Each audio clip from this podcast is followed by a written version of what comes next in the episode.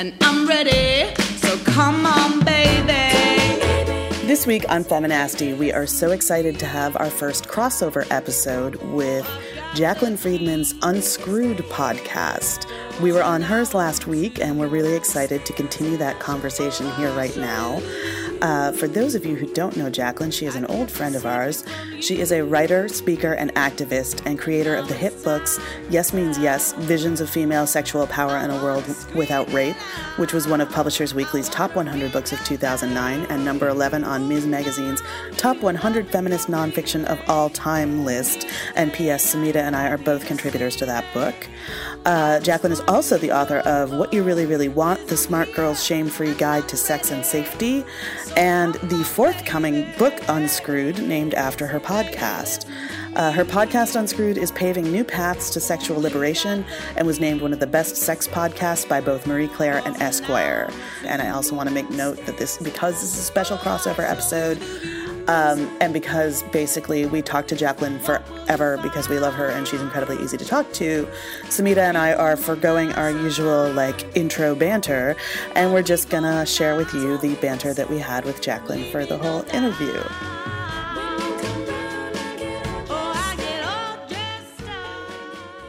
And so we're going to talk about your book and my book and all kinds of feminist stuff all messed up together in this conversation. Is that the plan? That is the plan.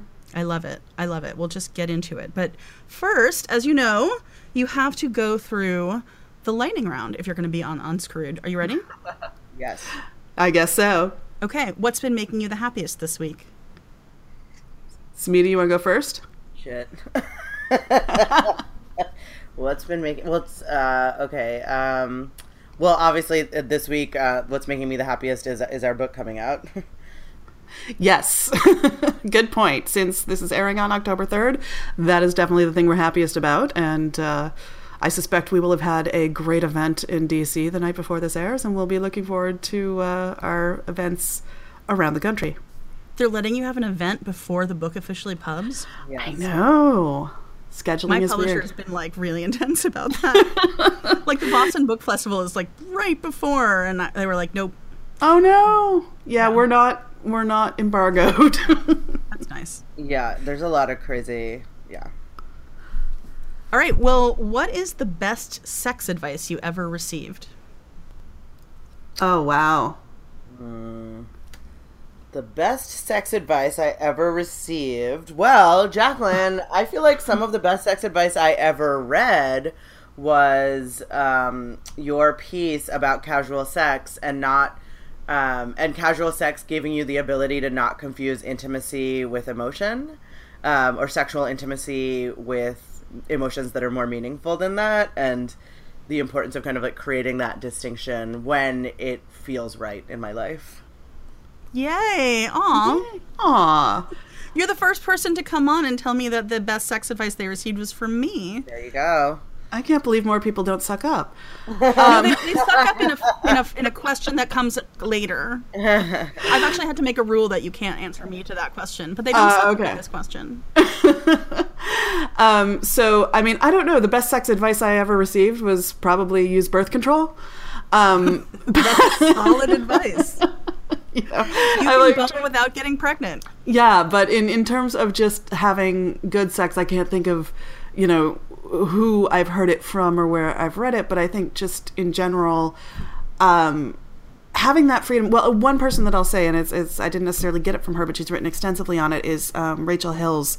Her book, The Sex Myth, was so great at kind of exploding the idea that we all only have, you know, one kind of sex or one kind of sex is right, and everybody who's not doing that is somehow, um, you know, fucked up. And and so, that we're all super sexed all the time. Right, yeah. yes, and that we're all super sexed all the time and that it, you know, that never changes, it never fluctuates or anything like that. Um, so I like the work that she has done there. Um, but yeah, otherwise, pretty much wrap it up. all right. Excellent. Wrap it up. wrap her up. that, that is perennially good advice. yes. Yeah. In terms of news or current events related to sex and sexuality, What's been making you the maddest or saddest lately? Um, so for me, dress codes. Um, I just saw another thing about uh, a school that is having for their um, homecoming dance something like this. They're having every student who plans to wear a dress has to send it into the school for approval. Oh, I saw. I just saw the headline yeah. and I was like, "Not today, Satan." Yeah, um, right. Like, are you kidding me with this? Um, and a friend of mine, I posted on Facebook and she wrote about it and she had told me she's got a kindergartner who has a dress code. She is not allowed to wear tank tops or tank dresses. Um, the dress code says they must have underwear on, which you that know, is sure. fucking like, creep. Oh, yeah, exactly. Like five year olds. What are you talking about? Um, so that, uh, yeah, that constant policing of female sexuality, even when they're tiny babies, is what's making me maddest this week. Definitely the like Ted Cruz like porn like thing. oh uh, God, that that's like made it yeah. just like made me upset for so many reasons. Let me count the ways. So number one that's disgusting. Like, I do not want any reminder that Ted Cruz has a sex drive or right. penis body parts, like, or that he uses them in any way. Like, I think that alone is an offense to sex, and like, it's like a direct offense to my sexuality. Um, and as as someone who's burdened with the the dis-ease of of being attracted to men, um, and. The second is it really led me down a dark hole of not knowing that there was so much pornography on Twitter. Um, which and like it was all really like raunchy and bad pornography and I will say that like of the pornography I use, I tend to focus on porn that's like made for women or is made by companies that have um, you know, have accounted for labor rights and things like that. And so just kind of the reckless abandon with which the porn industry has grown um, and how much that impacts yeah. our culture and the way that people and specifically young people because they have access to so much pornography has on pleasure and female pleasure and that really like you know i mean it was a weirdly like soft porn thing that he was into if he in fact was the one that liked it. Um, but you know, it was it just was kind of like wow, like we've made so much progress in terms of women expressing what they want from their own sexuality, but actually there's this like whole underbelly that we still don't talk about and i feel like we almost lost the conversation because everyone's like don't be kink shaming don't be this don't be that and it's like no of course not but have you seen this stuff like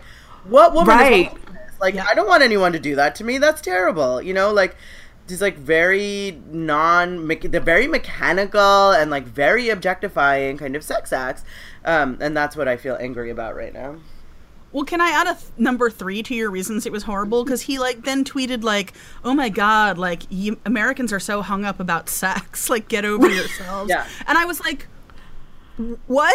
Like, what? What? What?" I literally was like, could not. I I still can't exactly form words. Like Ted Cruz is like wants to control all of our fucking bodies. Right. And you know he's thinking like, well, at least it was straight porn, so that's all uh, that's all he gives a shit about in terms of his audience. Yeah. Right, like for him Ted Cruz to say like we're too hung up on sex and need to like loosen up a little. I just like Right. words fail. okay. What's the biggest sex myth that you used to believe but don't believe anymore? That a hard on is a compliment. Yes. Ooh, good one. and and the flip side of that that uh, you know people who don't fit a certain um, you know certain body type or certain appearance don't get to have sex or don't deserve sex um, and specifically, I guess that I didn't deserve sex in the body that I was in. Mm. Amen. Yes. We all deserve pleasure. Mm-hmm. And, you know, human sexual attraction is a wild and varied things. People are in if, if you're if you have a body, someone's into your kind of body. Right. That's exactly it. That's the thing that nobody was saying when I was a kid was just like look, there's you know every pot has a lid. like yep. everybody, you know, people are into lots of different things. It was so, I mean, now with the internet and, you know, as much as the proliferation of bad porn is a might be a problem, yeah. um, there's also just so many more places to kind of get information about sex and sexuality and the kind of sex that people are having. Um, whereas I was just growing up, you know, reading the same three magazines that all told me I would be worthy of love and sex if I got thinner. Yep. All right, lastly, and this is the question where people tend to suck up to me so you can't say me. who's one of the bravest people that you can think of who's doing work to unscrew the sexual culture in one way or, or another? I would say it's Zerlina Maxwell. Uh, yes. Because I think that she's just done, you know, I mean, she's just be- bore the brunt of talking about rape culture really publicly. I mean, she's talked about it on Fox News. Um, Mm-hmm. It's like the majority of what people troll her about. And I just think that, you know, considering that she's a survivor and how traumatizing that is every step of the way, she continues. She never backs down, um, and and she continues to kind of lift up the voices of women that have been sexually assaulted. Continually bring that into all of the work she does, no matter how kind of far up she goes. In you know, I mean, she was like a very high level person on the Clinton campaign, but at no point stepped away from that being her story and kind of um, you know, using it as a platform to really raise awareness about sexual assault and and the importance of women telling their stories. Absolutely.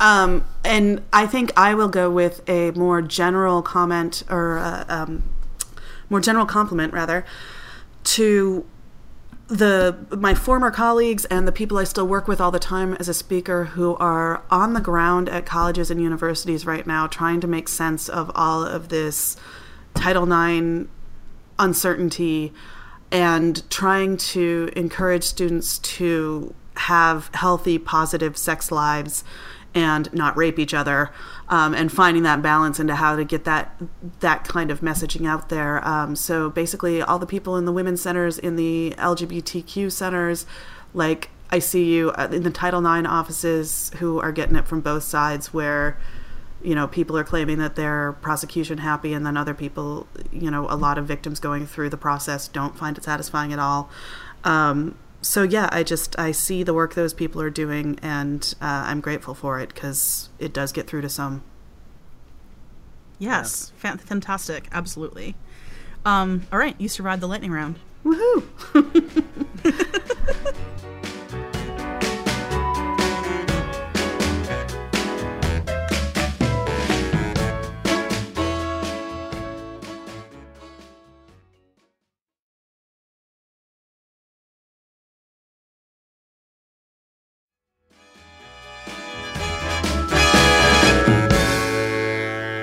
since we're we're on the courage theme, I think, unless something else emerges and we decide to plug this into a different theme. Um, sort of same question back to you. Who do you think is exceptionally brave out there um, and or doing excellent work on unscrewing the culture? I want to shout out Sady Doyle. Oh, nice. I just think that her writing is so both clear, but also like morally clear and emotionally clear.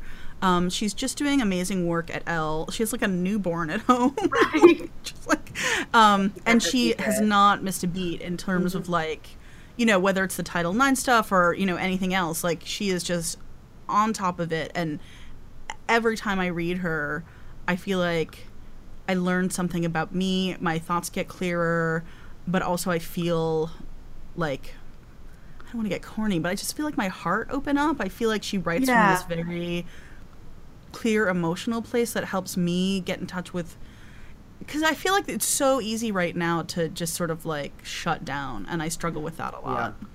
Um, and Yeah. so I really appreciate the emotionalness that she brings to her work, especially when uh, emotionalness is, is is often treated as uh, a weakness when it's from women. Sure. There's you know there's a vulnerability in her writing and and people you know take that and use it as license to just hit her in her softest spots all the time and she gets constantly. so much crap. Um, and I should note Sady Doyle, nasty women contributor. Um, so woohoo! and also she did a great show for us uh, when her book Trainwreck came out in hardcover. It's just Yeah. out in paperback, and her book Trainwreck is so fantastic. Also. it really is. Um, so yeah, lots of love for Sady. Yes. Oh, that does my heart good. And and I think it's it's it's absolutely true that she is so honest and so vulnerable in her writing, and I think that's a big reason we wanted her. And I think it it makes such a difference because so often we're reading the same takes over and over, um, and there's not much that sort of pierces the the kind of cynicism or the just you know getting bleary eyed from having read the same takes over and over. And Sady often finds the way in that makes me go like, oh, that's you know that's different uh, from how I've thought about it before. there are a lot of smart writers, but she's smart and and she makes me feel like she Mm-hmm. Aw, that's she puts me back in touch with my feelings, and I really appreciate that work. That's hard labor. Yeah. And that she like goes back to it after she is attacked constantly. Uh, Yeah, Right. and, and and yeah, legit, her making herself vulnerable in that way that makes me feel like makes her a huge target, and I I don't know how she keeps getting up and doing it again. Yeah, definitely. So many women like that. You know, there was a study that just came out um, within the last couple of weeks that said basically proved the feminists right that oh, oh it was about reddit shutting down the hate sites and how that improved the discourse overall. Just like we've all been saying right just like we've all been saying about comments about twitter about on all online interaction that basically like yeah you have to moderate out the worst crap in order to make room for the conversation that people need to have. Um Well, you and know, I not to be all pluggy, but I talk about this in Unscrewed. The idea that these people who own these platforms have that there's some kind of ideal neutral platform that you can have that if you don't interfere with free speech that somehow you'll reach this like beautiful neutral nirvana. And it's absolute bullshit right? Like Yeah. these guys then they're all fucking guys who own these platforms. And i've been in meetings with them and you know like they posit like they they basically think that free speech and safety are in tension right? Yeah. Because their free speech is in tension with women and people of color and trans people's safety right Right. that's Right, what that- exactly. that's what that framework actually means Yeah. because you know both of you know like our free speech is only available to us when we are safe enough to speak Yes. That's the thing. And, and that goes back to what you say, you know, this uh, hypothetical, ideal kind of neutral platform. That's the thing that if, you know, if it's completely unfettered, unmoderated speech, then what happens? People shout down other people. You have this idea that if we put no restrictions on speech whatsoever, then we'll just get to hear all voices equally. And that's never how it happens. What you have are some voices drowning out the other voices. And who's going to be doing the drowning out? It's the people who are rude enough to keep shouting, the people who don't give a shit what anybody else has to say. Those are the people who are going to win the kind of free speech contest if we pretend that all we have to do is like hold out the microphone and let everyone speak at once. right. Yeah. I mean, look, it's bullshit that our public squares are now owned by private companies. It's incredibly problematic. But as long as that's true, until we find a way to make that not true again, uh, I think that the goal should be less neutrality and more transparency, right? Like each of these companies should say what their goddamn values are and live up to them. And that's going to alienate some users, which is why they don't want to do it, right? But they're already alienating users by being like, it's okay if you get rape and death threats and racist abuse and Nazis and whatever, depending on who you are, like Right. constantly when you try to speak. like, you pick a, you have to pick a team. You have to decide who is your priority and what your values are if you're going to run a platform where people interact with each other. Yeah, Absolutely. I, I- you know, I, I feel like with we kind of learned that the hard way in the early years of feminist blogging, right? Because it was, you know, no one really knew what to do with comments early on. Um, and you realize quickly that you, as a website administrator, are judged for the company you keep, right? And so, whether we want it to be intentional or not, you end up giving people platforms and you know they reproduce certain dynamics in these spaces and and i think that that is that does hold up a new responsibility for the twitters of the world you know like that that does create a new responsibility to be able to create space where people can equitably kind of engage in those conversations without having to be you know attacked every step of the way Absolutely. I was just reading through um, some old essays earlier, and one thing that I wrote that I published on Dame a couple years ago was about like that entire war. And when i started when i was writing for salon um, in 2008 to 2010 they were still like the powers that be were still very much like you have to get in there and engage with commenters. If you just go and show them that you're a real person they'll stop. And everybody knows that especially like i don't even know i haven't looked in years but salon comments were a cesspool at that point. Um, and the idea that I was supposed to be going in there for like there would be no amount of money that would have made that okay, but what they were paying me get, like, definitely did not. right? Like, Right, right. Um, to go in there and take that abuse, and I was just like, this is where people just weren't caught up to the fact that this is our workplace now. And what you're saying is that like every time I turn in a report to my supervisor, I have to stand there and have 11 guys who don't work here scream at me that I'm a stupid bitch. Right. Like and yeah, that's um that's not good for anybody's free speech. The. Guardian used to do that too. They've Mm-hmm. completely done a, a 180, but they used to like really push you to go into Yeah, I remember that too. And so, you know, looping this back to courage, it absolutely takes a ton of courage to be out there doing this. I think, you know, we were talking on a Facebook thread the other day with Anita Sarkeesian, who is the same, you know, she has been so relentlessly harassed and threatened, and she's still out there doing it, which I love. That's just incredibly brave and incredibly nasty, I think. incredibly nasty. Yeah, Yes. Zoe Quinn too. I just got to uh, be in conversation with her at her um, Boston book event for Crash Override, and we had her on the show on Unscrewed too. Oh, And awesome. Um, and the thing that Zoe is doing that I think is delightfully courageous and nasty is also saying, I don't want to be the poster child for this anymore. Like, I didn't sign up to be an activist or like take on all the tech companies, and I've done a bunch of that work, but actually, I want to get back to making sex farce video games with tech people, right? Like, and and I actually really love that. I remember. Um, many it seems like not that long ago probably to us but it actually is probably a while ago when the all the photos came out and the stuff came out about chris brown abusing rihanna. Mm-hmm. And in the aftermath of that everyone was like fucking policing rihanna and like whether or not she was being a good role model. And i was like girlfriend did not sign up for abuse and therefore she did not sign up to be a good role model to anybody. She was living her life you know Yeah. being a rock star actually uh, and she should be able to go on doing that. Um, and so i don't give a shit if she comes out with an sm th- theme single or what. Like she doesn't owe us anything because she somebody abused her. And that's how i feel about zoe like having that courage to be like actually I, i've done this you know I'm, I'm grateful for the work that zoe's done. She's done some great work uh, around harassment and abuse but i love that she's standing up and saying i honestly like this is not my gig like Yeah.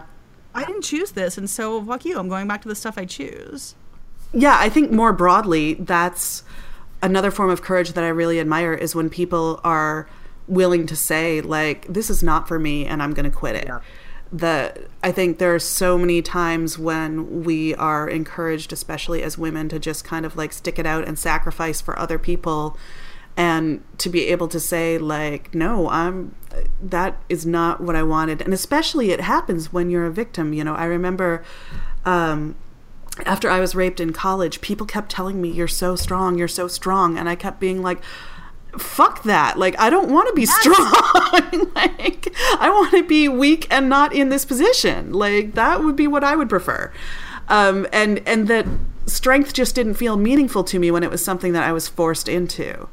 Yeah. Yeah, it, it reminds me of something which is a little bit different, which is um, you you guys know, and I think that's probably why you picked me for courage. You know that I have a tattoo on my arm that says brave. Yes. Um, and I got that tattoo for like really personal reasons, uh, which was it's mostly about trying to live up to it, right? It's it's like a note to self, like when you're faced with a choice between the easy path and what you know to be the right path, like it's commitment to always try and take the right path over the easy path. Nice. In subsequent years, I've started to think like people must think it's like really braggadocio. I'm so brave, um, and I've been in meetings with people who've been through like unbearable shit and survived and been like, oh my god, I'm so embarrassed about my tattoo. But that, that's n- neither here nor there. Um, people tend to tell me they think I'm brave when I stand up and talk about having been the victim of sexual abuse. Yeah. And I don't feel like that's brave of me anymore. Like it was at first when I started doing it, uh, but I also was really driven to do it. And now I just am in such a place. It's so long ago, and I've done so much work and come through the other side, and I just feel like I don't feel ashamed of this. Like I Yeah. don't feel. I mean, I may be brave because I know that like a lot of assholes are going to target me because of it. I'll take that. But like just speaking my truth and telling my story, I feel like I want to. Like I'm glad that people are listening if they're listening and it doesn't feel yeah. I just reject that fucking stigma. Like I feel like in order to assume that I'm brave, you have to assume that I accept the stigma. Yeah, I mean, I, I think you know it's like what feels brave to us. Um, you know, being surrounded by people that encourage us to tell our stories, and you know, in in many ways, like our careers have almost been rewarded, right, for um, you know our said bravery. I I think to the average person who kind of doesn't have access to that kind of stuff, like it is very brave, right? And and even for me, I mean, I took years to finally come out and talk about being sexually assaulted. And I, I recently wrote about my experience um, for this essay I, I did for Roxane Gay's upcoming book about kind of being being a feminist activist who was sexually assaulted while I was a feminist activist. Like I had already gotten a book deal. I had already kind of been this public person, and it felt inappropriate and indulgent and kind of too self-involved for me to start talking about being sexually assaulted at that point in my career and and I didn't think about it as bravery necessarily, but when I started to write about it, I was like, I'm being brave right now because I am going against these kind of traditional understandings of what it means to be a professional woman, what it means to be a feminist woman, what it kind of means to be proper and politically appropriate in the public space. You know, and, and kind of Jaclyn, similar to you, feeling like it's my job at this point. Like, why, like, this isn't brave. Like, this is, you know, this is literally just like what I do and going through the motions of it. But then, even within that, I realized that it did require a certain amount of bravery on my part to even come forward with the story because of all the fear I had of, like, you know, of how much I was judging myself and how much I felt like, you know, my job at this point, having um, you know, some kind of platform from which to speak, my job is really to elevate other women's voices. So, like, why should I go back to my own? You know, realizing that I kind of done many years of this work without kind of talking about my own story. And so, you know, for me, someone like you, like, you're so brave, right? That you've been able to talk about it. Don't, you know, like talk about it so early on in your career and something that's almost become easy for you, but for someone else who kind of hasn't had that ability to kind of talk about it and feel supported in their community and talking about it, um, or for whatever, you know, in my case, like some self doubt, um, it is, it is, you know, an, an example of, of, of courage and of being brave. like I'm more like Jaclyn, but I also think that part of the reason I lay it all out there with like everyone I ever meet and put it all in my books and stuff is that I I feel like I'm controlling my own narrative then and I'm putting it out there and saying like you can't use this against me because I have already talked about it. Um, and so in some ways like whether people perceive that as brave or fearful or what what i'm doing is managing my own anxiety as much as anything Yeah. else so It's also, I mean, I do think, I think one of the risks, in addition to people attacking and undermining, which, you know, obviously we've all, three of us, lived through a lot of, um, I think that another risk that you're taking when you're telling your story is getting pigeonholed as like the victim girl. Um, you know, when I do talks on campuses or wherever, I tend to just come at it as an expert. And I might allude to the fact that I've had the experience of being sexually assaulted. Uh, I certainly will talk about it if somebody asks me about it, but I don't tend to lead with it, partly because I think that too many anti-rape programs are really just like people telling sad stories and i don't feel like that moves us forward Yes. in the way that i want to i mean i think there's an it's important to tell those stories but i think it has to be there has to be a value add. Like once you get people in that emotional place, you have to give them something to do. Um, but partially it's because you know the media and the culture at large really wants experts and victims to be two different Yeah. people, uh, which is bonkers actually if you think about it. Like, Right. yes. but getting back to the idea of storytelling and, you know, Samhita about telling Mm-hmm. your story and, and sort of feeling like, oh, I shouldn't be telling my story. And, and honestly, your anthology, Nasty Women, like, I feel like people respond to storytelling, right? Like it's, Yeah. it's, it's actually really important that we tell our stories. I think it's important, and you're right, that we shouldn't only tell our stories if we have a platform, right? Like we have to leverage our platforms to give people a mic who don't have access to a mic otherwise. But Yeah. some of the pieces i mean the that piece that you guys were talking about you know the, the i think it was Samhita that the my sluthood myself piece right that you said was like the best sex Yeah. advice you've had like that was a very personal essay about my life and when i was writing it i was like oh this feels sort of self-indulgent i need to make sure it's not and i did like i tried in places to like point in other directions and to acknowledge my privilege and sort of contextualize everything and locate it. And you, we want to be careful and responsible telling your story. But I think some of the most powerful responses I've had to writing or speaking that I've done are when I'm speaking from the Yeah. heart. Absolutely. Yeah, I have to say, so the kind of genesis of me telling that story is I was actually invited to a storytelling retreat as a facilitator. Um, and I gave this whole talk on privilege and bringing your most authentic self to your work versus, you know, what's expected of you or your legitimate self. Um, and I stayed kind of through the weekend through a storytelling workshop. And one of the first people that presented was a really good friend of mine who publicly talked about being sexually assaulted. And it kind of struck me in this way that you know in all the years of work I've done I had never done before.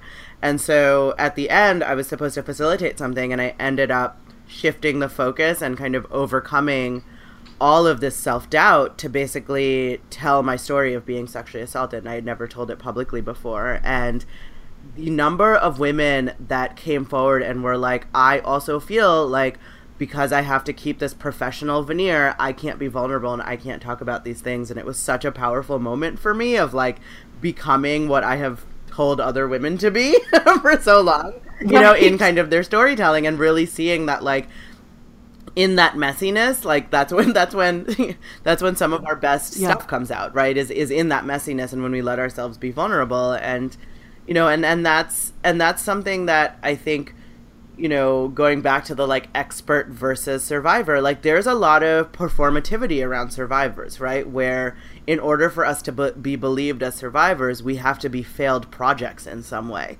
right? Like we have to, we have Wow. had we we have to have like our lives derailed in some substantial way. And i almost mm-hmm. wonder if like our reluctance to want to lean into that messiness is internalizing some of that messaging that you know i can show you that i am still strong and still professional and still able to be objective on these issues and it's like you know what Fuck that. Right. I'm not objective. I am old, grumpy, fat, and a sexual assault survivor, and I'm angry, and I have fun, and like I have sex, and all of that stuff is true at the same time. Like, why can't I just be this messy person and like still be considered a professional human being? Right. That is an excellent point. That yeah, that we're not supposed to, and you know there is an entire book's worth of the ways that we're not supposed to be if we've been assaulted, Yeah. um, or if we've been victims of of any kind of crime, and so yeah, I, one way. One theoretical challenge to those stereotypes is absolutely just, you know, being a boss. But being a vulnerable it's such it, even that is like a paradox Yeah. right like you being a boss absolutely but also that's a lot of pressure right like, yeah, yeah, absolutely. No, I, I was just, um, yes, that is Samhita's larger point. I was just stuck on the part where she was talking about the fact that she is a boss in tension with those stereotypes about survivors. And I hadn't really thought of that because, frankly, I've always leaned into being a mess. Um, that is not Yeah, what it looks I like to me all the thank you. The last way that I would describe you publicly, like. I was like, you know, I'm gonna reach out to Kate Harding because that's someone who gets shit done. Like, oh man, you only see the product projects I finish. But that's true of everyone. That's true of oh, all of yeah. us, Kate. yeah, I suppose it is. But I'm supposed to be perfect. Yeah. How um, was making the book for you? Because Unscrewed was a, a hot mess for me. It fought me like the whole time, and then it was due. It was due. The first draft was due six weeks after the election. Oh, God. And I'd had like six months of hardcore writer's block earlier in the year, and was finally like starting to turn when like the Comey letter came out, and I was like, oh my god, like what am I even writing this book for? And it was just like a hot mess, start to finish. Yeah. I mean, I I shouldn't say that. Like I think the book is fantastic. but the process No. was devas- was just grindingly difficult in in a whole rainbow of ways. Um, and I know you guys like had to put this together so fast. Um, yeah, and I, I want to let Samhita talk about nasty women coming together, but I want to just jump in and say there that when I was writing Asking for It, there was a point in the middle of it where my husband was like, okay, you can't do this to yourself anymore. Like, I am going to write the check to give back your advance, and you're going to stop trying to write this book. Um, and I said no and pushed through it, and then asking for it came out. But talk about being a hot mess while writing, and that was when I didn't even have Trump as president. Um, oh my god! And that book is fantastic. If, if folks haven't read Asking for It, you must correct that. well, thank you. um, If I if somebody if, if somebody had offered to buy me out of my advance, like in the middle of writing Unscrewed, I would have absolutely accepted. So my hats off to you. um, yes, but so so Samhita, do you want to talk about what it was like putting nasty women together? Yeah, I mean, it was. I almost feel like bad because it was such a seamless experience. I mean, it was like it's like you know we had the idea like days after the election. I saw Kate post something kind of similar to it on Facebook. I immediately DM'd her. We had a proposal written like three days later. Like it was like record time. Like it was like or not like maybe like a weekend later. We like it was like one phone conversation and her and I in a Google document for like half a day. Um, and then you know I think the key. I, th- I think what really worked out for us more than anything was timing. Um, and, and Yeah. getting those initial emails out and getting the commitments really early on while people were really in their feelings about the election still. Um, and for me, it was really this like expression of my own anxiety and frustration because, you know, I, I think we all share this. Like the, the election night was such a deep breaking point for me. I mean, it's like Oh pivotal God, yeah. moment in my personal life where things really like mentally I had such a hard time and for the first time in my life had to go on antidepressants and started like several different types of therapy and like couldn't even get to work half the time was like sobbing all the time. And you know just literally like it became this thing that just resonated in so many different parts of my life.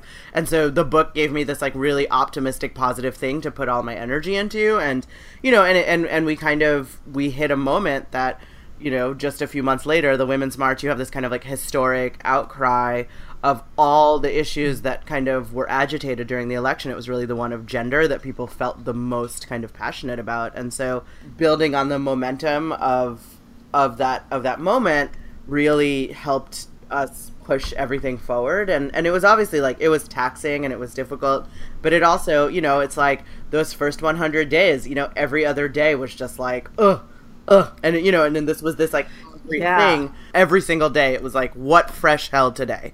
For me and and I don't Kate you can speak to you. Like it was almost like a kind of therapy for me to be able to go back to that and know that I was doing something that wasn't what I was seeing in the news every day. Definitely. Like in in some ways um so it definitely felt to me like a grief process when I realized that Trump was elected. And I know that this is the kind of thing that as soon as you say it, like, you know, this is what makes people tweet at you 10,000 times that you're a fucking snowflake. But I mean, like whatever with those fuckers. Literally, my Jewish friends and I were talking about sitting shiva after the election. Right, yeah. It's it Yeah. and well, because RIP democracy, right? Like this just on so many levels. Um and so the book in some ways was sort of like, you know, when I talk to people who have lost parents or whatever and they're like, I don't even have time to grieve because I have to get up and take care of my kid. Um, in some ways, Nasty Women, Women was our kid that we had to take care of. Um, but also, I think honestly, the the fast turnaround was hugely important for us um, because it, it meant that like none of us had time to think too hard about it or to get too much down into dwelling and freaking out. It was just like, okay, you know, we got deadlines, we got to do it. Which, and I still, you know, I pushed the deadline as long as I possibly could on finishing my essay, but That was also but it was really good. to get out. That was That also was a beast to get out, though. I mean, there was a lot. There was Yeah. a lot to go into that essay, and I think that that's you know, I mean, that was a piece of it too, and that's Mm-hmm. you know, I mean, I, I think like that's the thing with writer's block because my first book, um, Mm-hmm. Jaclyn was like yours. I mean, they like you know, I mean, towards the end, it was like I was like, this was a mistake. Like we shouldn't have done this. and now the whole world is gonna know that I am basically illiterate, and they gave me a book deal, and I didn't deserve it, and. Um, you know, and, and, and I wouldn't say that that, that, the, that the publisher said much different. So, so, so you know so i think like that you know i think that momentum and I, I think also the like power of partnering with somebody who it's like mutual respect and mutual trust and like you know it was like like kate and i all through the process like we knew we could trust each other to like hold each other up when one person was having a harder time than the other and that like you know we'd be like okay this is the deadline but not be like not but there was never any drama so it was just this way of like there was like this accountability, but it was like the perfect kind of accountability because I knew if I was fucking up, she wouldn't judge me for it. And and right. It was it was much more. I don't want to let Samhita down than like I'm afraid Samhita's right, going to get mad. like exactly where you want to be in a work partnership. exactly. so that really really helped which i think for you Jaclyn is like when you're writing by yourself like i just feel like that makes it so much like when you have tons of different people checking in with you and, and you have this kind of community you're moving forward i think that's a little bit easier than just like i'm out here on my own writing all these words by myself so many words yeah. Should we wrap it up there, you guys? so Well, we have our one question. Oh, go for it. Yeah. Jaclyn, Yes. this is the question we ask all our guests. What makes you a nasty woman? Ooh. I mean, I like to think I'm nasty in like the biblical sense. Uh, Perfect. oh my god, you just killed Samhita. Wait, is that it, or can I say something more? you about can that? say more. We just need a minute to die. but you know like to to deepen it slightly i i refuse to relinquish pleasure and i refuse to relinquish my bodily sovereignty right like I, I just reject those rules uh, and i i do think you know on my show unscrewed I did a show right after the election with Hanne Blank. Uh, the episode's called An Army of Lovers. And she talked, and, and this is again like women are great. She gave me this, right? Talked about how sort of like erotic impulses are always destabilizing to the status quo. Ooh. Um, and I feel like that's never been more true than it is in this administration, right? That Yeah. when we are s- being full of life, like you have to, in order to really embody yourself sexually, you have to reject shame, you have to reject all those fucking social rules, um, and you have to like allow chaos in. You know, like I really do feel like being a pleasure advocate and an advocate for sexual liberation in this cultural moment Yes. is like a giant middle finger to the politics of fear and division because real sexual pleasure and real sexual liberation is about pleasure and connection right um, and so how could that not make me a nasty woman That's I love awesome. that. i love that I love it. Yes. you are so good. Um, Thank You're you. a well, nasty, thank nasty you so much. Yes. You yes that means so much coming from you Um, thank you so much for being a nasty woman and for doing our podcast, Jaclyn. Oh, it was a total pleasure. And thank you for doing mine at the same time. So, yeah, if people want to follow both of your work and also the Nasty Women tour and book, you know, what, where should they find you? Well, they can find us a few places. Um, we are the easiest place to go is to the publisher's website, which is macmillan.com, um, and look up Nasty Women, and we will come up there. Uh, that has all of the buy links to the various places that people can buy it online. You can also go to our websites, which I believe you are samhitamukhopadhyay.com. Yes. Yes.